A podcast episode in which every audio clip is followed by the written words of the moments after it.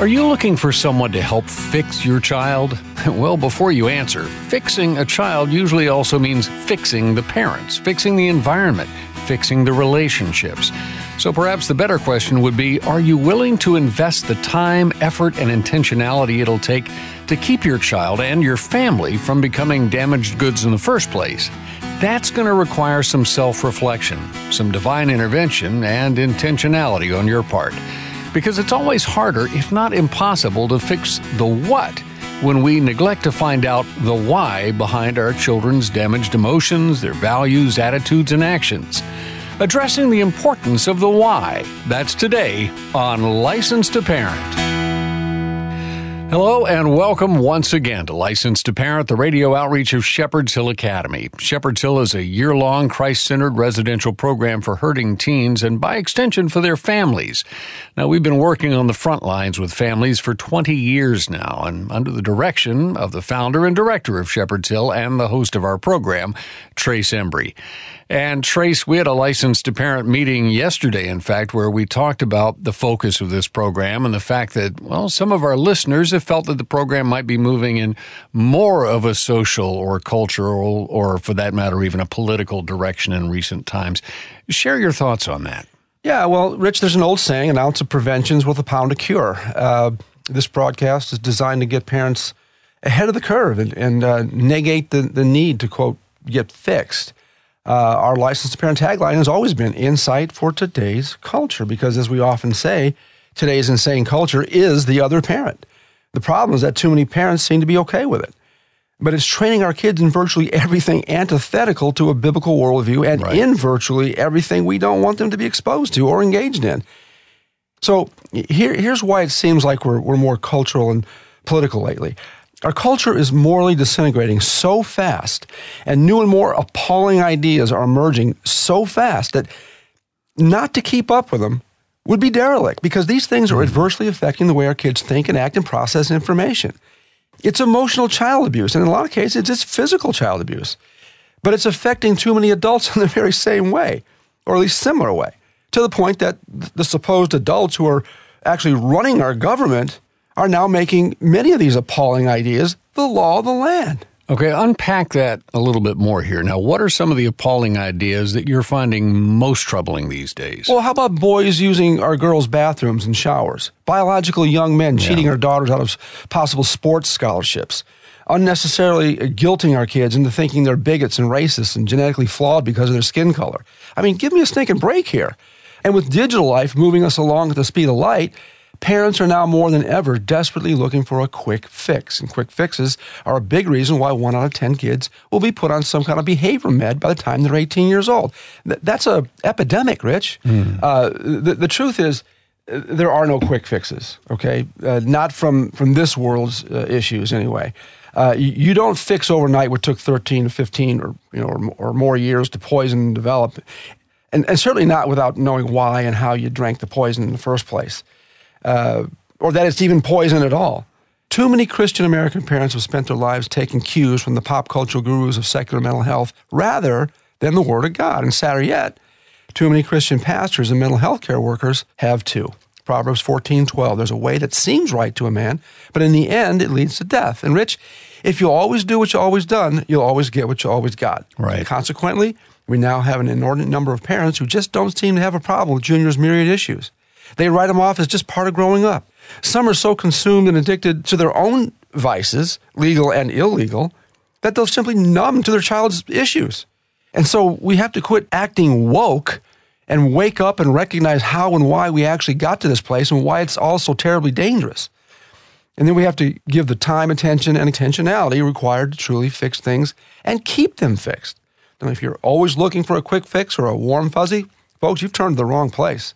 At License to Parent, we're offering you long-term solutions to deeply rooted issues, issues that have now become systemic in American life. And that's the most deceptive part of this whole problem. We've normalized the abnormal. Is it normal for an alcoholic to be drunk? Well, of course. But is it normal to be an alcoholic? Of course not. Mm-hmm. Yeah. License to Parent is not a one-size-fits-all program. We give you biblical principles and scientific truths for raising healthy kids, but only you are going to know how to best apply it to all the specific needs of your child. We're not in your homes to point out all the exceptions that accompany that one-size-fits-all approach. This is where you'll have to put some of your own skin in the game if you're truly going to find lasting solutions. Right. And and we can lead you to the barn, folks, but you will have to chew up the wheat and spit out the sticks. And mm-hmm. I think today's guest might concur with this approach. Well, I think he might indeed. But before I introduce him, I do want to follow up on your comment just a moment ago that there is no quick fix to a problem that took, say, thirteen to fifteen years to develop. Shepherd's Hill Academy is a program that lasts one year minimum. Mm-hmm. And when kids are here, they're not out in culture. They're completely unplugged. They're out in nature. They're working with their hands. They're learning about God's redemption and about his biblical truths. But some might say, well, yeah, that's great, but once they get back home, they're going to go right back to their old ways. Mm-hmm. That's not what you're seeing, though, is it? No, we're not seeing that. Uh, but we are seeing it where the parents aren't buying in. Mm-hmm. Uh, I tell them, you need to take a little bit of Shepherd's Hill home with you. I mean, you, you're going to have to uh, make some major changes in your approach to things that you think are, you know, innocuous, and they're not willing to do it. And the biggest thing is there isn't a minor that should possess unfettered access to their own smartphone. That's, I'll, I'll just go ahead and say it. It's it's child abuse.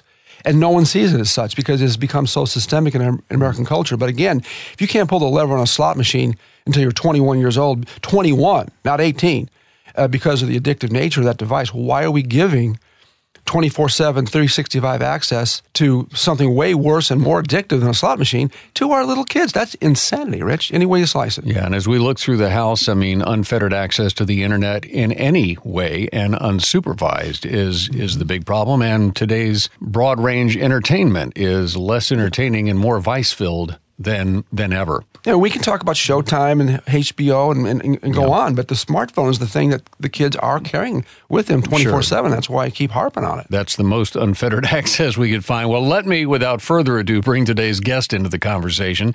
He's been standing by quietly, which is very polite, but he does have a lot to say on this subject, and we're anxious to hear from him.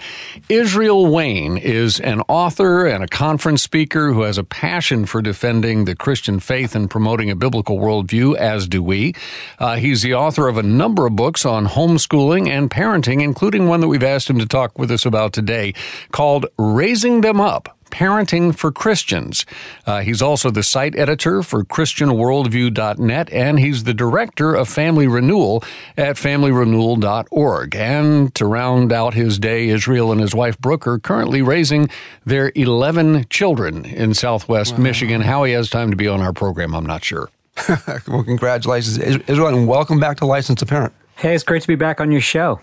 Yeah, it's been a while. We're, we're always uh, excited to talk to you. All of your books are great, and I would uh, encourage our listeners to check them all out at uh, Family Renewal dot org.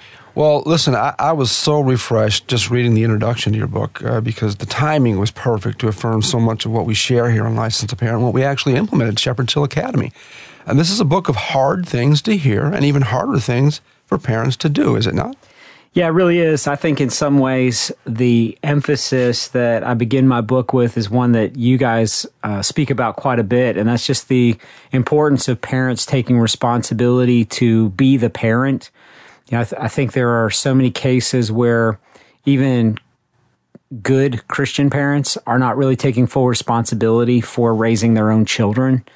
Um, and, and that's for, you know, done for a couple of reasons. I think uh, one of which is that there's a great desire that some people have to be their child's buddy. Mm-hmm. And they want so bad to be their child's buddy that they forget to be the parent. They forget to be the authority figure. That That's one major problem.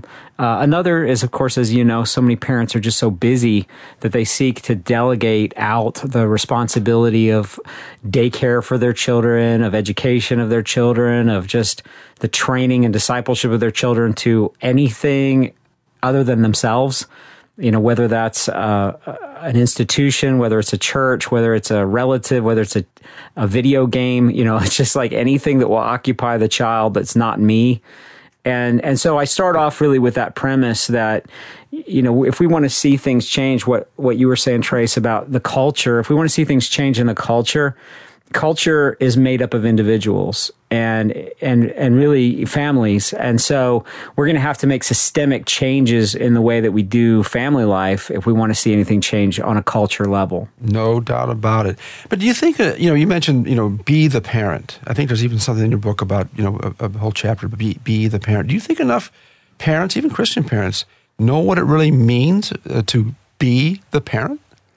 No, I really don't. I mean, I think for one thing, uh, parents have been really taught that they're not supposed to be the disciplinarian, they're not supposed to be the authority figure, because some psychologists have said, well, this will crush your child's sense of uh, self-awareness or their individuality or whatever. And so the, many parents have this desire that they want to be the the friend or the buddy to their their toddler. And other parents sometimes even look at their three, four-year-old as being an equal, and they relate to them on that level. And, and they feel like that's good parenting. They feel like that, that I'm just respecting my child uh, as an equal human being. Well, certainly they're an equal human being, but they lack wisdom. They lack discernment. Uh, you know, I sometimes say, if you just left a four-year-old to decide for themselves what they would eat for breakfast— Um, man, they'd be eating chocolate cupcakes every day for breakfast, because they don't know what's best for them. And that's why God gives children to parents, because parents are the ones who are supposed to guide that those youngsters and, and make decisions for them, especially in the young years. And what I've found, you know, as a dad of eleven, my oldest is twenty-one. So we've just officially gone into that complete life launch stage, you know, where we've got mm. our oldest one is, is a, a legal adult now. Uh, and our youngest is, is just three months. So, you know, we've got a whole bunch of uh, children uh, in the sandwiched into that, uh, the, you know, that small space. Uh, but, but the thing that I've learned is that if you put in the work on the, on the front end, when they're really young, man, you just don't have to deal with so much relational conflict when they're in the teen years. But when you neglect that in the early years, you reap the harvest of that in the teen years. And rolling that back, as you guys well know and speak about frequently, is no easy task. Yeah. Well, I think there's an argument to be made that once you have so many kids, it almost becomes easier, because they help, or they should be helping with the other kids and with the chores around the house, and becomes a, you know, a team effort, as opposed to mom and dad doing everything, including going off to work while Junior plays video games all day or, or surfs the internet. Um, yeah. Why should these things really be all that hard for the parent that is claiming to be a believer and following the same principles, or should be, as you and I uh, have read out of Scripture? Why should it be all that hard? Well, the fact is that most evangelical Christians don't have a biblical theology of family and parenting. Um, most of them are getting their worldview about parenting from the ideological descendants of Doctor Spock. Uh, they're they're getting their parenting advice from The View, you know, Doctor Oprah. Yeah, I mean, they are not they're not drawing deep from the well of divine revelation and Holy Scripture. They are t- t- tapping into the blog sphere. They're they're listening to all the opinions on social media. Uh, they kind of tap into the the cultural trends. What what are most of the people my age doing? You know, what are other millennials doing in raising their children? And that's what I see happening. And so I always say that we're not supposed to be driven by our experience, which is I was raised this way, so I'll raise my children this way, because th- that can really be flawed. And we also shouldn't be driven predominantly by culture, because, as you pointed out in the intro here, culture is frequently wrong. I mean, increasingly, culture is usually wrong. And so if that's our metric, and we're going to say we just go by what culture does, uh, we're going to be in trouble most of the time. Uh, instead of being driven by experience and culture, we really should be driven by theology. And I think when I say that, people think, oh, well, but there's not really a biblical theology of family life or marriage or parenting. The Bible doesn't speak to those issues. The Bible speaks to eternal salvation and spiritual matters like, you know, how can I go to heaven when I die? And so I need the Bible for that, for my, my you know, to save my personal little soul. but God doesn't really speak to this. We have to look to, you know, secular sources uh, in the same way that we would if we were studying auto mechanics or electrical engineering. I think they feel like, well, that's kind of how it is with relationships and family life, and that's not my perspective. I, I think they're they're wrong about that. I think God has spoken rather uh, uh, rather conclusively on these issues. Yeah, and that's a premise that we have to take by faith. But I think I think, a, uh, but they're putting faith in, in other things, like people with a lot of letters behind their names. But um, the last thing most parents want to hear from another person is unsolicited counsel on how to raise their kids. Why are so many of these parents averse, even resentful, to hearing a hard word, even when it's blatantly apropos and given in a spirit of love, truth, and wisdom? What, what, what, I guess it's, is it too personal? What, what's going on here? I think in most cases, parents really want their children to validate them. And their children are an extension of them, not just a reflection, but an extension. And so, you know, when, when you hear people talk about their children and their grandchildren, you know, usually hear about, oh, they went to Harvard and they graduated and uh, now they have this job where they're making four hundred thousand dollars a minute. And, you know, and so, well, why are you telling me that? Like, why do I need to know that information? Well, what that does is that's making the parent look good. It's making the grandparent look good. And so there's this immense amount of pressure uh, to look good on the outside, um, but not always a lot of emphasis on really what's going on in the heart of that child. And, and is that child really okay on the inside? And so when someone comes with a correction and says, hey, uh, your child just did this, or I, I see this attitude in your child, people get really defensive because they innately, you know, I think all of us, we innately want to Uh, assume that we're doing a great job and that we're good parents and so forth. But I, I think there's a, a sense in which looking good is more of a priority for most parents than actually caring about the, the well-being and the soul of their child. Our guest today on License to Parent is Israel Wayne, Director of Family Renewal and author of the book we're discussing, Raising Them Up: Parenting for Christians. You can learn more about Israel's ministry and find his books at family renewal dot org. And we're going to take a quick break here on License to Parent, but we'll be back in just a moment to continue our conversation about raising our kids to live life through a, the lens of a biblical worldview, and uh, to be parents looking through that same lens as well. We'll be right back with more on License to Parent. Shepherd's Hill Academy, a year-long Christ-centered residential program for teens in crisis, is celebrating twenty years of ministry. There have been many distractions in our work through the years as a result of a four-lane highway that divided our land. As a result, plans are underway to develop a whole new campus designed to improve our students' therapeutic experience away from the highway noise, along with up-to-date infrastructure and staff offices, all to help smooth out the day-to-day operations. The five-year, two-phase plan will begin with a new dining hall to be completed by the end of the year, followed by two new school buildings, also containing a new studio for License to Parent. Please consider partnering with us, building together a new and improved Shepherd's Hill Academy. Learn more and make your gift today. shepherds hill academy dot org slash building together. That's shepherds hill academy dot org slash building together. And thanks for helping us provide healing to teens in crisis. Your children are teens now. They're growing up and gaining independence. That's kind of the point of parenting, isn't it? You're raising future responsible adults, but they're not responsible adults yet. They may be able to do things on their own, but you still want to be able to contact them, and you want to equip them for success. So you decide to get them a smartphone. But why a smartphone? For most people, that means twenty-four seven access to everything on the planet, and that's not wise, nor is it healthy. Digital addiction is prevalent these days. In fact, we see teens of all ages dealing with mental health and behavioral issues rooted in overuse of technology. Issues that affect health, wellness, ability to focus, performance in academics, and more. That's why at License to Parent, we want you to choose a wise phone alternative instead of a smartphone. More information is available at license to parent dot org slash wise phone.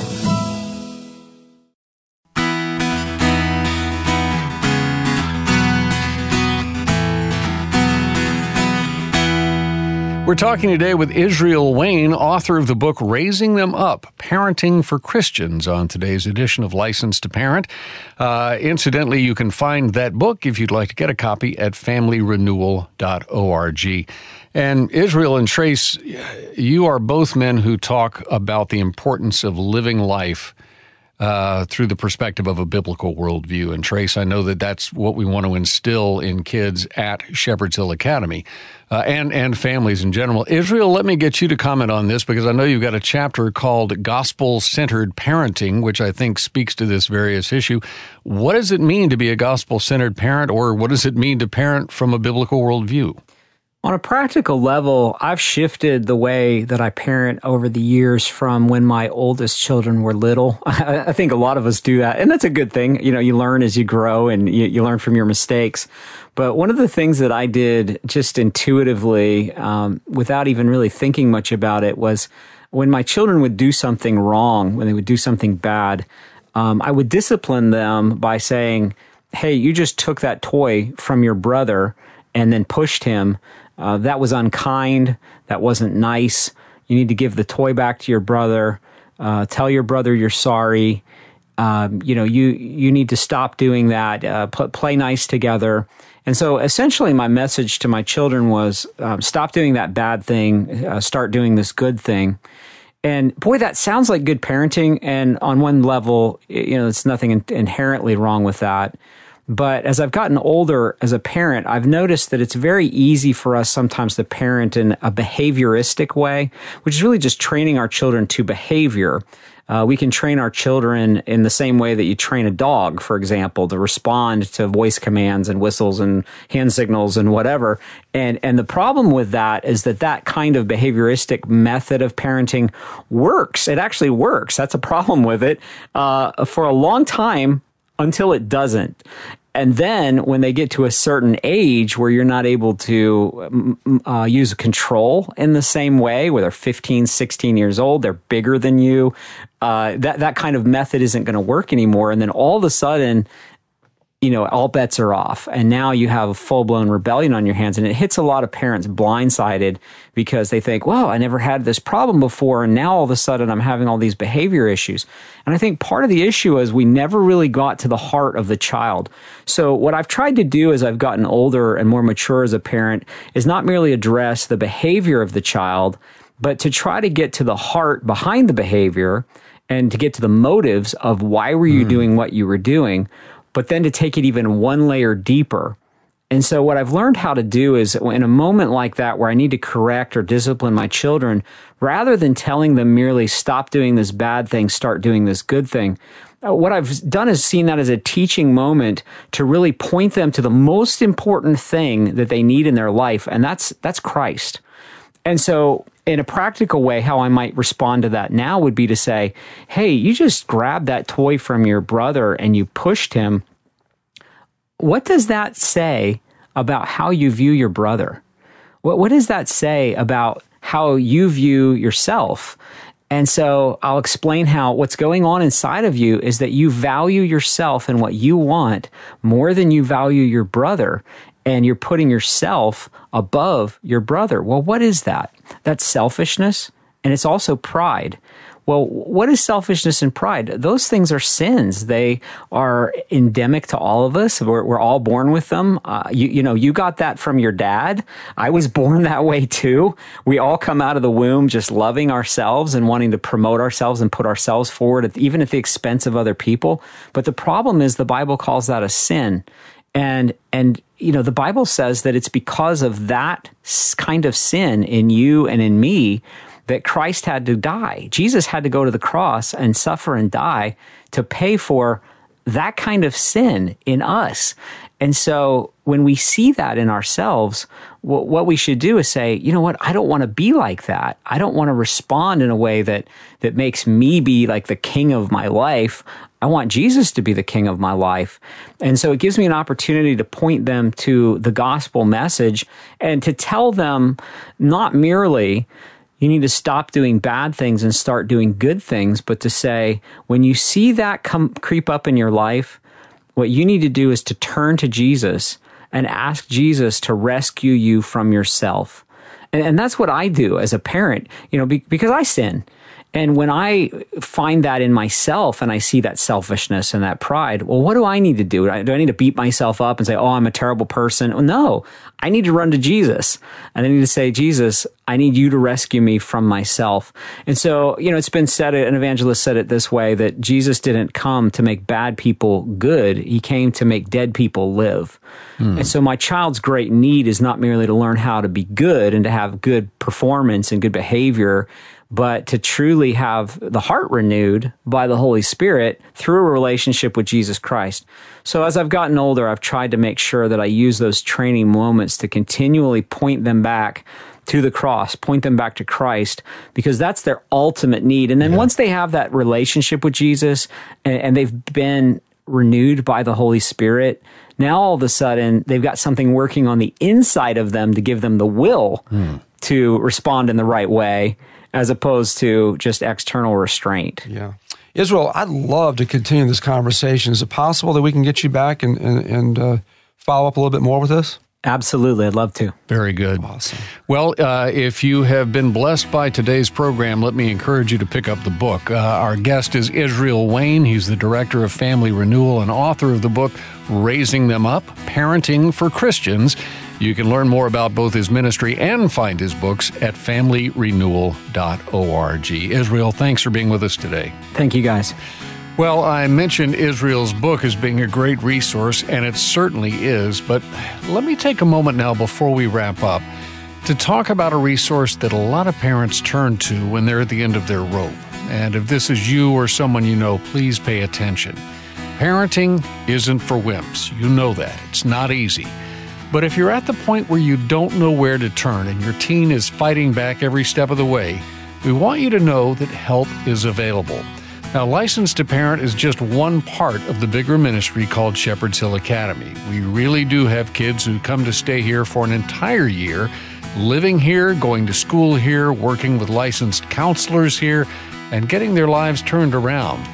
Now, we work not only with the kids, but also with the entire families. If you don't know where to turn and you're wondering if a residential program might be what you need or what your teen needs, please reach out to us. You'll find a link to Shepherd's Hill on our website, license to parent dot org, and from there you'll see how to contact our office to find out more about the program. Help is available, but you do have to take that first step. Now, if you're not a parent of a troubled teen, let me ask a favor. Would you be willing to help change the life of one?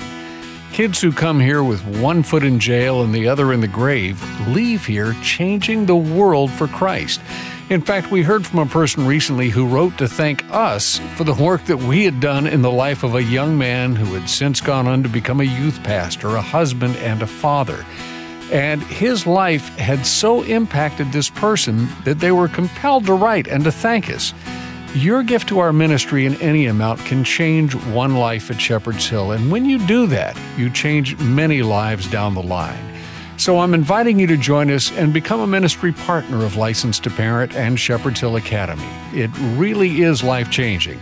You can donate quickly and easily by going to our website, license to parent dot org, and clicking the Donate button at the top of the page. And thanks.